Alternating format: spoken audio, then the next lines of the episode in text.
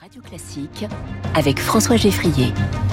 Au travail tous les matins avec vous, Quentin Périnel. Bonjour Quentin. Bonjour François, bonjour à tous. Journaliste au Figaro, vous nous parlez aujourd'hui d'orthographe. Absolument, l'inauguration de la Cité internationale de la langue française à Villers-Cotterêts elle me permet d'aborder ce sujet capital qu'est l'orthographe a fortiori au travail justement. Le Parisien nous apprend ainsi qu'en Italie, il y a quelques jours, un faux prof a été licencié par une directrice d'école parce qu'il faisait trop de fautes d'orthographe justement. Quand on exerce un tel métier, c'est vrai que c'est fâcheux, mmh. mais l'orthographe est importante dans tous les métiers dans lesquels il est nécessaire d'échanger et de communiquer par écrit.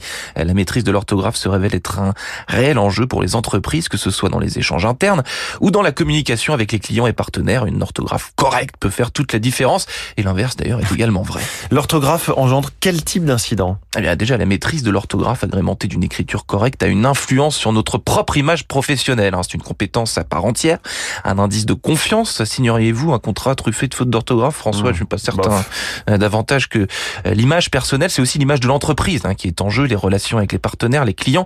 Il arrive qu'une faute ou plusieurs fautes d'orthographe fassent capoter ou nuisent à une collaboration, surtout si elles surviennent au mauvais moment, au mauvais endroit. Les erreurs d'orthographe sur les supports de communication peuvent avoir un impact négatif sur la réputation de l'entreprise.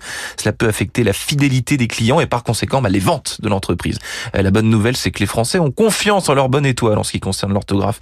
Selon une étude de l'IFOP, 85% d'entre eux estiment avoir un bon niveau, un chiffre euh, qui monte à 89% chez les cadres, et donc un chiffre quand même à relativiser, puisque l'IFOP a soumis une dictée, figurez-vous, au sondé, mmh. et ils ne sont que 58% à avoir obtenu une note de 12 sur 20, ce qui est quand même pas brillant. Ouais, et comment s'assurer, Quentin, de faire le moins de fautes possible? Eh bien, quelques règles essentielles, François. La relecture, évidemment. Hein. La plupart des fautes sont le fruit de notre inattention, de notre empressement dans ce siècle de l'immédiateté où il faut sans cesse aller toujours plus vite.